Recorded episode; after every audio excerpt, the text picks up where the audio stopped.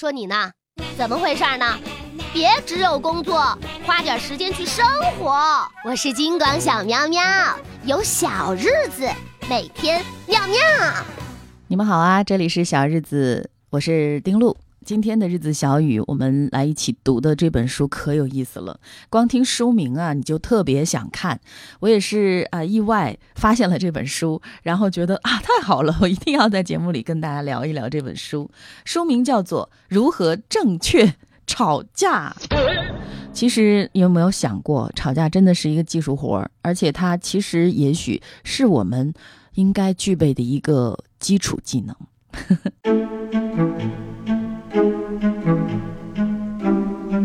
可能我们的传统观念会认为说吵架是不好的事情，很多的书籍或者家庭教育，包括学校的教育、社会的教育，都是让我们要避免吵架，要和谐的沟通，特别是在婚姻当中，在两性关系的相处里，很多时候我们都会，哎呀，我又没有忍住，我又跟他吵架了，非常自责。但你有没有发现，这样的自责并没有对于关系的变好起什么正向的作用，反而让我们心情越来越糟。有可能在下一次相处遇到相同问题的时候，我们还是会掉进同样的坑。那就是因为，其实吵架很多时候是在发泄和宣泄一种情绪。如果你一定要极力的避免吵架，避免情绪的发泄，那是不是就违背了之前丁璐跟大家讲过的一个情绪原则？情绪是一种能量，它没有绝对的好和坏的区别，它就是它本身。如果你要极力的压抑它，就好像洪水一样，你把它堵住了，它汹涌澎湃的会更厉害。只有像咱们都江堰的这个水利工程的思路一样，要去把它卸掉，要去疏导它，让它能够喷薄而出，让它能够有一个表达的被接纳的空间或者是容器，才能够真正的让你的情绪平复下来。所以正确吵架就相当于正确面对我们的情绪，科学的去在情绪上，在吵架上做处理。所以呢，其实这本书的两位作者莱特夫妇，他们在大量的进行了伴侣研究之后呢，提供了咨询和培训，在这个基础上就做了很多的总结。他们把无效的争吵慢慢的转化为高效率有意义的争吵，所以他们也给出了很多的方法，借吵架去发掘这个背后真正的隐藏的问题。只有这样才能够真正促进亲密关系健康发展。所以吵架就和情绪一样，它本身并不可怕，可怕的是我们都不知道为什么事儿在吵，突然的让无效的争吵一再损害伴侣间的感情。所以呢，这本书将会教我们分辨15种最常见的争吵模式，介绍和挖掘争吵的本质，还会和我们分享把冲突转变为幸福的6个技巧。你将会看到有一些通过一些主流的文化传统的一些文化的意识的深入到我们心里的这个爱情理论，已经和现在的家庭生活模式不那么匹配了。而能够给夫妻双方真正幸福的亲密关系，其实需要我们走下神坛，走下云端，脚踏实地的在冒险当中去获得。是的，我说的是冒险。不管是爱情还是婚姻，生活是你的人生，你的工作，你的事业，我们其实有的时候真的是需要冒一点险的。你能持续的走上幸福的道路，同时成为更好的自己，所有的奥秘就在每一次小小的争吵之中。也许现在你听起来匪夷所思，但当我们展开这本书，把它用1个小时读完的时候，你一定会会心一笑。我一定要学会正确的吵架。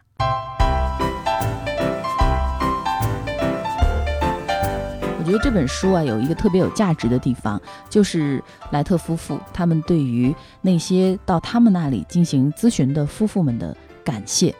他们帮助我们一同探寻了两性相处之道，也勇于展示日常生活当中充满纷争的一面，使得我们知道了吵架的真正意义和解决的办法，从而呢铸就更为亲密的关系。所以于我们而言，他们的经验是这本书宝贵的灵感源泉，所以作者夫妇啊就特别的表示感谢。其实丁璐念这一段也是很想对收音机前的你啊，包括咱们每一个人，咱们自己说一句，吵架真的不是坏事儿。那么和伴侣之间关系出现问题也不是坏事儿，它也许是亲密关系重启的一个非常好的契机。让我们把书翻到第5页，这本书的序言就给出了我们读书要完成的几个任务哈。如何进行有效率的争吵，利用这个契机巩固和伴侣的关系，而不是任由吵架破坏咱们的感情。第2点任务，我们要通过去阅读来探讨一下冲突背后的真正的原因。这个除了读书之外啊，您还可以在日常生活里多留心观察自己，其实要多于观察伴侣，因为我们一观察别人吧，就容易找毛病。你多观察自己，你可能是更多的提出问题。上期节目我们不是刚刚聊过《提问》那本书吗？很多时候啊，我们太擅长去解决问题了，但是提问的能力却没有能够提高，所以提问其实就是吵架要完成的一个任务，对自己提问。第3个任务呢，就是学习经验，不断成长，以实现心中愿景为目标。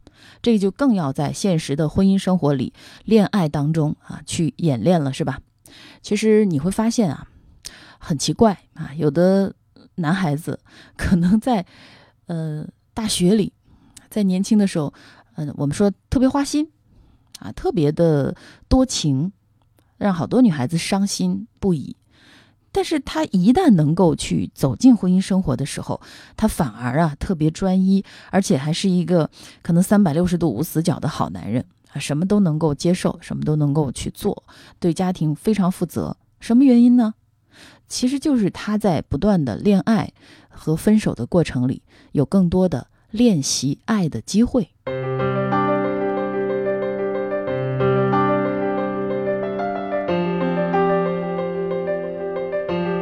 所以如果我们一下子就嫁给初恋，我们其实是没有更多练习爱的机会的。那么吵架呀，什么失落呀，那就在所难免了。第4个任务啊，我们要尝试体会不流于表面的细微爱意。哎呀，我觉得这个是最难的，体会不流于表面的细微爱意。爱确实是需要表达的，但如果对方确实不太善于表达，我们是不是也要有一个体会不流于表面的细微爱意的能力呢？也就是我们的感受力。所以吵架它的意义就在于我们在争吵当中要去感受对方的情绪，去感受对方的爱，去感受对方真正的需求。这样的吵架就是有意义的，这样的吵架你的意识深处就首先是正确的。好的，那我们就翻开这本书的第1部分，亲密关系的真相，破解谜团和重建认知。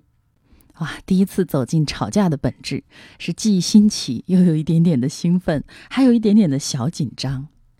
第1部分的第1章题目叫充满摩擦的亲密关系，15种基本吵架类型。刚才前言说了，这本书里头会有15种吵架类型的总结，咱们就一起来读一读，到底有哪15种？哇，丁璐自己也是充满着好奇的。您正在收听的是《小日子之日子小语》。在书的19页，作者呢选取了一些常见的冲突类型，然后示范如何应对。在这些类型里，伴侣通常都会因为一些表面问题产生矛盾，但都没有去探究潜在的内在问题，那些真正值得我们关注的问题被我们忽略了。那其实解决矛盾的核心啊，应该是聚焦根本性的问题，而不是只做表面功夫。请大家认真的辨析生活里你会容易掉进的15种争吵的坑，思考一下你是不是也遇到过类似的难题。第1种，推卸责任。这种吵架啊，一般都是问题集中在到底是谁的错啊，找出一个责任人。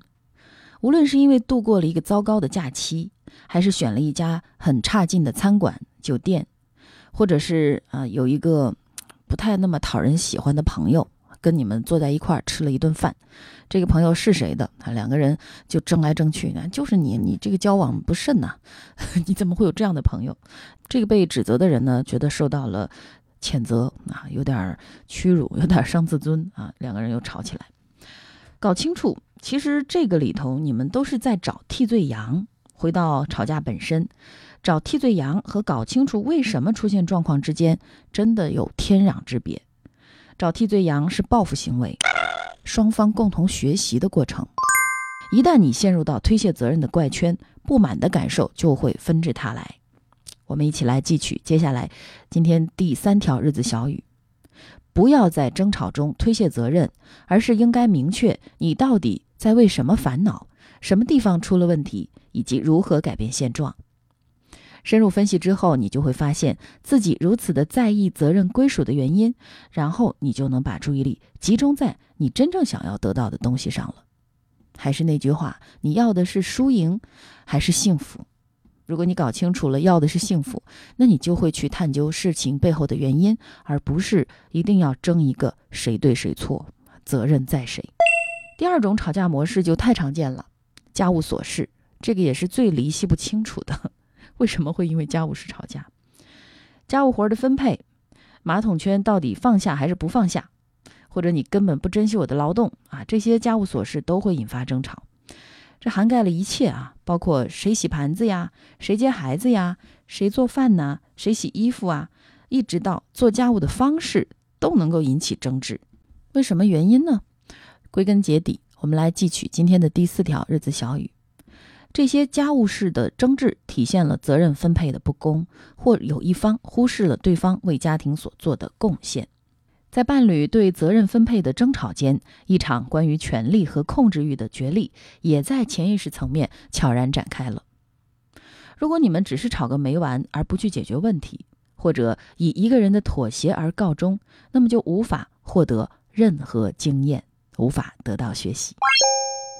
这是第2种模式。第3种呢，就是财务的纠纷。很多伴侣都是无论赚钱和花钱的行为，还是消费，还是理财，都能够引爆一个问题。什么你疯啦，我们买不起这个啊！你就是个小气鬼，你连这个都不舍得为我买。你看人家那个谁谁谁的老公啊，这个老公就会说，那你去找有钱的呀，你去找能干的呀，我不行。话虽然简单，也经常重复，但其中隐含的内在的矛盾其实是价值观的矛盾。我们来汲取今天的第5条日子小语。财务纠纷产生的根源是因为金钱与每个人而言都有着不同寻常又巨大的象征意义。争吵的背后常常隐藏着自我价值、价值观或安全感方面的问题。这些问题之所以产生，可能是因为渴望获得欣赏或社会认可的心态，或者是一些欲望，比如攀比，没有得到满足。我们都想被爱，但我们很容易把有没有钱和爱不爱混为一谈。进化生物学和神经科学也表明，自古以来，我们的大脑就会把是否拥有足够资源和生存状况联系在一起。因此，缺钱造成的危机感会引发我们原始的恐惧，进而导致争吵。第4个模式，争吵模式，就是有话不说。比如你为了避免矛盾冲突，一个人走开，生闷气，沉默不语，心里其实怨恨的不得了。这就是冷战环节。亲密关系当中，这种冷战的冲突可能是致命的。你不用提高音量，甚至你根本不用开口，就可以让对方知道你非常大的敌意。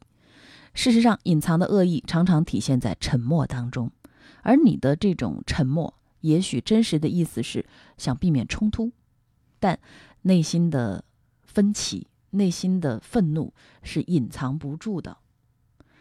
找到交流的重点，直接表达你的不安和愤怒的真实情绪，开诚布公地把压抑的矛盾说清楚，才是解决这一类吵架模式的关键。你就是得吵出来。今天上半段最后一条日子小语，有些伴侣欠缺社交情商，通过表达感受的能力，我们可以消除那些没有出口的敌意，更真诚地和对方交流，他们才能够在理解、亲密相处和自我满足当中真正得到成长。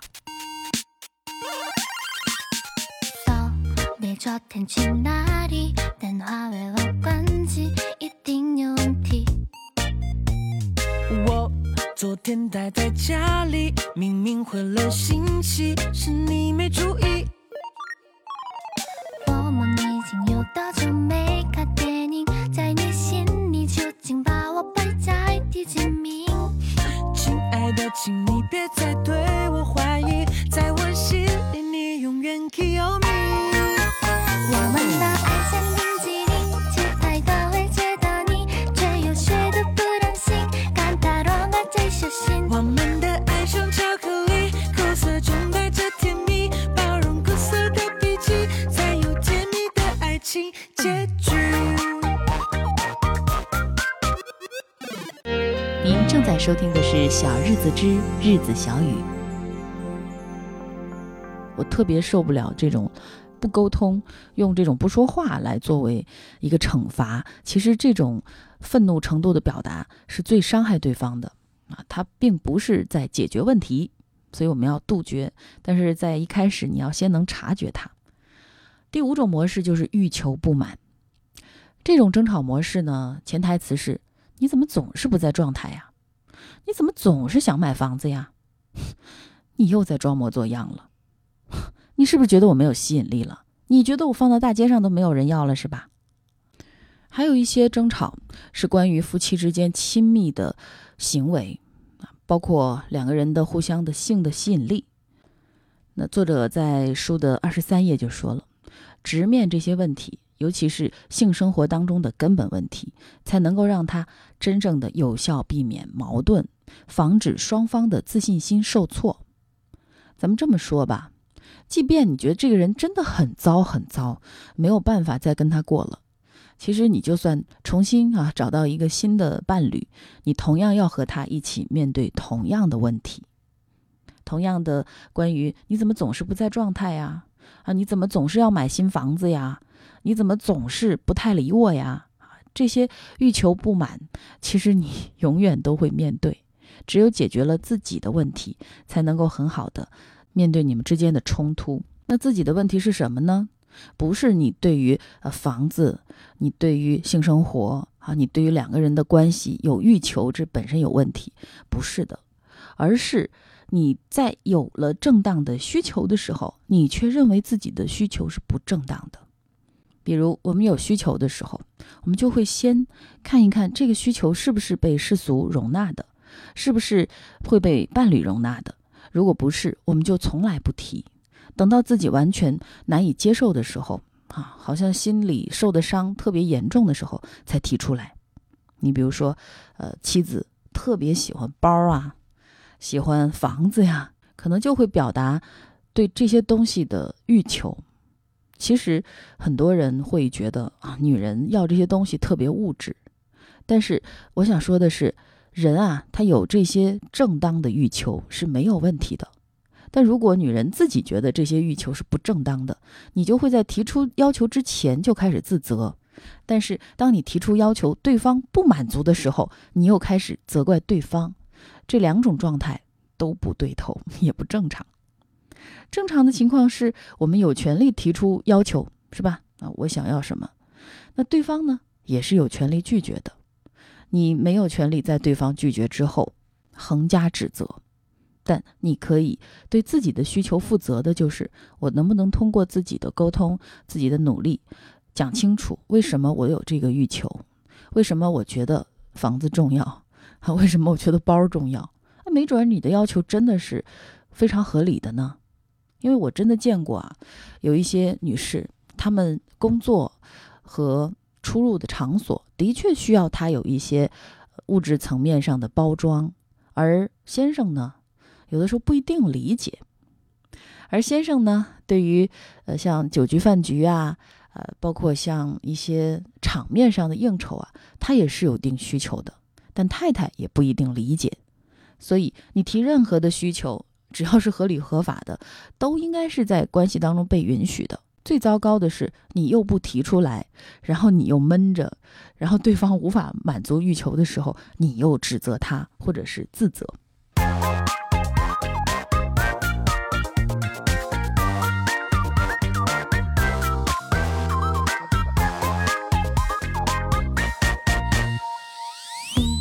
苍天在玩游戏，拼命打怪升级，把我当空气。你是不是都忘记我的爱心料理吃进谁嘴里？我们已经有多久没看电影？在你心里究竟把我摆在第几名？亲爱的，请你别再对我怀疑，在我心里你永远 Kiyomi。我们的爱像冰淇淋，最爱的会追到你，却又谁都不忍心，感到让我最小心。我们的爱像巧克力，苦涩中带着甜蜜，包容苦涩的脾气，才有甜蜜的爱情结局。我们的爱像冰淇淋，吃太多会追到你，却有谁都不忍心，看到了我最小心。我们的爱像巧克力，苦涩中带着甜蜜，包容苦涩的脾气，才有甜蜜的爱情。我们的爱像冰淇淋，吃太多会追到你，却有谁都不忍心，看到了我最小心。我们的爱像巧克力，苦涩中带着甜蜜，包容苦涩的才有甜蜜的爱情结局。我是丁路，你正在收听的是《小日子》。第六种争吵模式就是，如果你真的爱我，这个其实就是绑架了。大家听这些场景是不是很熟悉？如果你真的爱我，你就会戒烟，会早点回家。就算我没有告诉你，也应该知道我要买什么。什么？你如果爱我，就会少看电视，少玩电脑游戏，不买那么多的鞋，会穿得更体面。并不是作者在我们的家庭里面都安了摄像头，而是其实你真的不是一个人在战斗，每一个家庭面对的问题，你看都一样都苦恼。所以说，咱们要一块儿学习呢，要一块儿在小日子里，咱们抱团取暖呢，是吧？过更好的日子嘛，成为更好的自己嘛。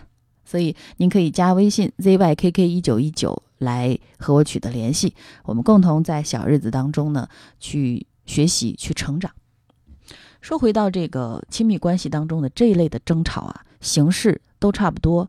什么如果你真的爱我，我和你妈妈同时掉水里，你就应该知道该怎么办，是吧？你先救谁，自己心里没点数吗？还有什么你要是真的爱我，你怎么能用这种口气对我说话呢？诸如此类吧。其实在这种对话当中，与其对一些迷思深信不疑，觉得恋爱当中的人都会读心术，无条件的服从对方的意愿，你倒不如把关注点放在理解自己或者是对方为什么会打着你如果爱我这样的旗号去提后面的条件，你把注意力放在这上面更有价值。爱对你们双方而言究竟意味着什么？爱的责任是什么？可能思考这些会让你获得更深的见解。原因可能就是你们对爱有着不同的理解，而对对方呢有着不同的观点看法。没有问题，没有两个完全三观一致的人，这是根本不可能的。就像你说有两个人他的指纹是一模一样的，这是根本不可能的事情。所以你们两个有不同的三观，那实在是再正常不过了。但是你们要做的是去看到这个不同，看你能不能接纳，直面这些不同的观点，才有助于你克服情感里的关键障碍，提升关系。第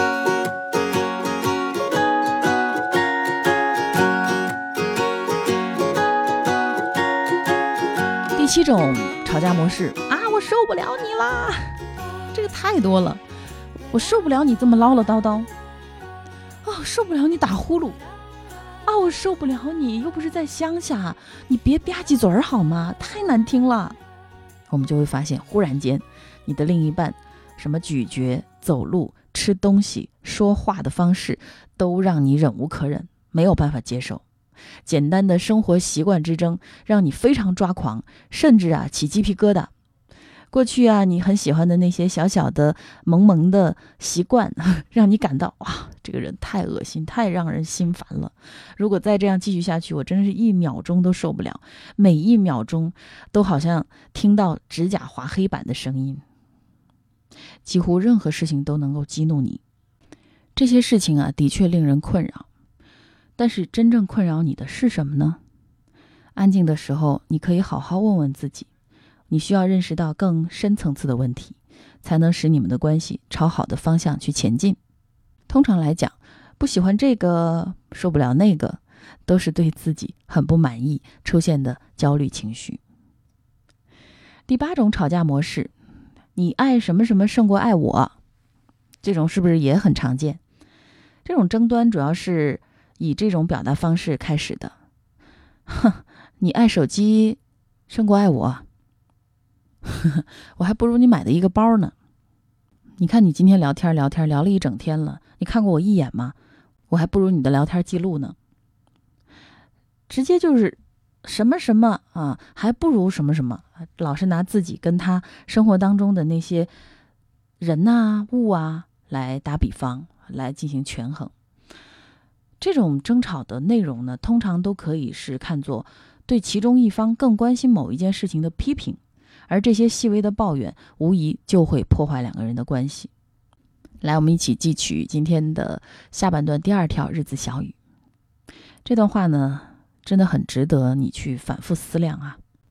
无论是生理还是心理上的矛盾，坦率地讨论问题才有助于一段健康关系的发展。不管你们之间的情感缺失来自于对购物或者看电视等等嗜好的沉迷，是不是想起来爸妈抢遥控板的那个场景？还是因为你们恐惧亲密关系而疏远对方，或者因为害怕冲突而回避问题，还是为了掩盖内心的沮丧？你们如果能直面这些问题，就可以改善彼此的生活质量，并且加深感情。好，以上是我们今天上半段的日子小语，还有更多的好书推荐，您都可以和我交流，把您喜欢的书讲给我们听。直接加微信 ZYKK1919 找到丁路 ZYKK1919， 请您在验证信息当中写上日子2个字。一起来听一首日子小曲儿，等待下半段马上回来。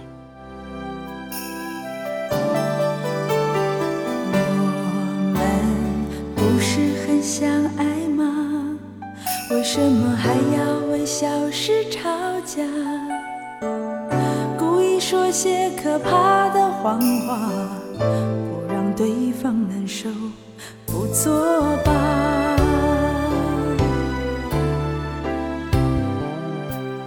因为最爱所以最傻，打碎2颗心，有谁是赢家？看你那样我会掉眼泪，看我这样你不心疼。我很爱你，我不想吵架，表达感觉该有更好的方法，不相信我们心中的对方，真像嘴里讲的那么不可原谅。我很爱你，我不想吵架，把计划放心上。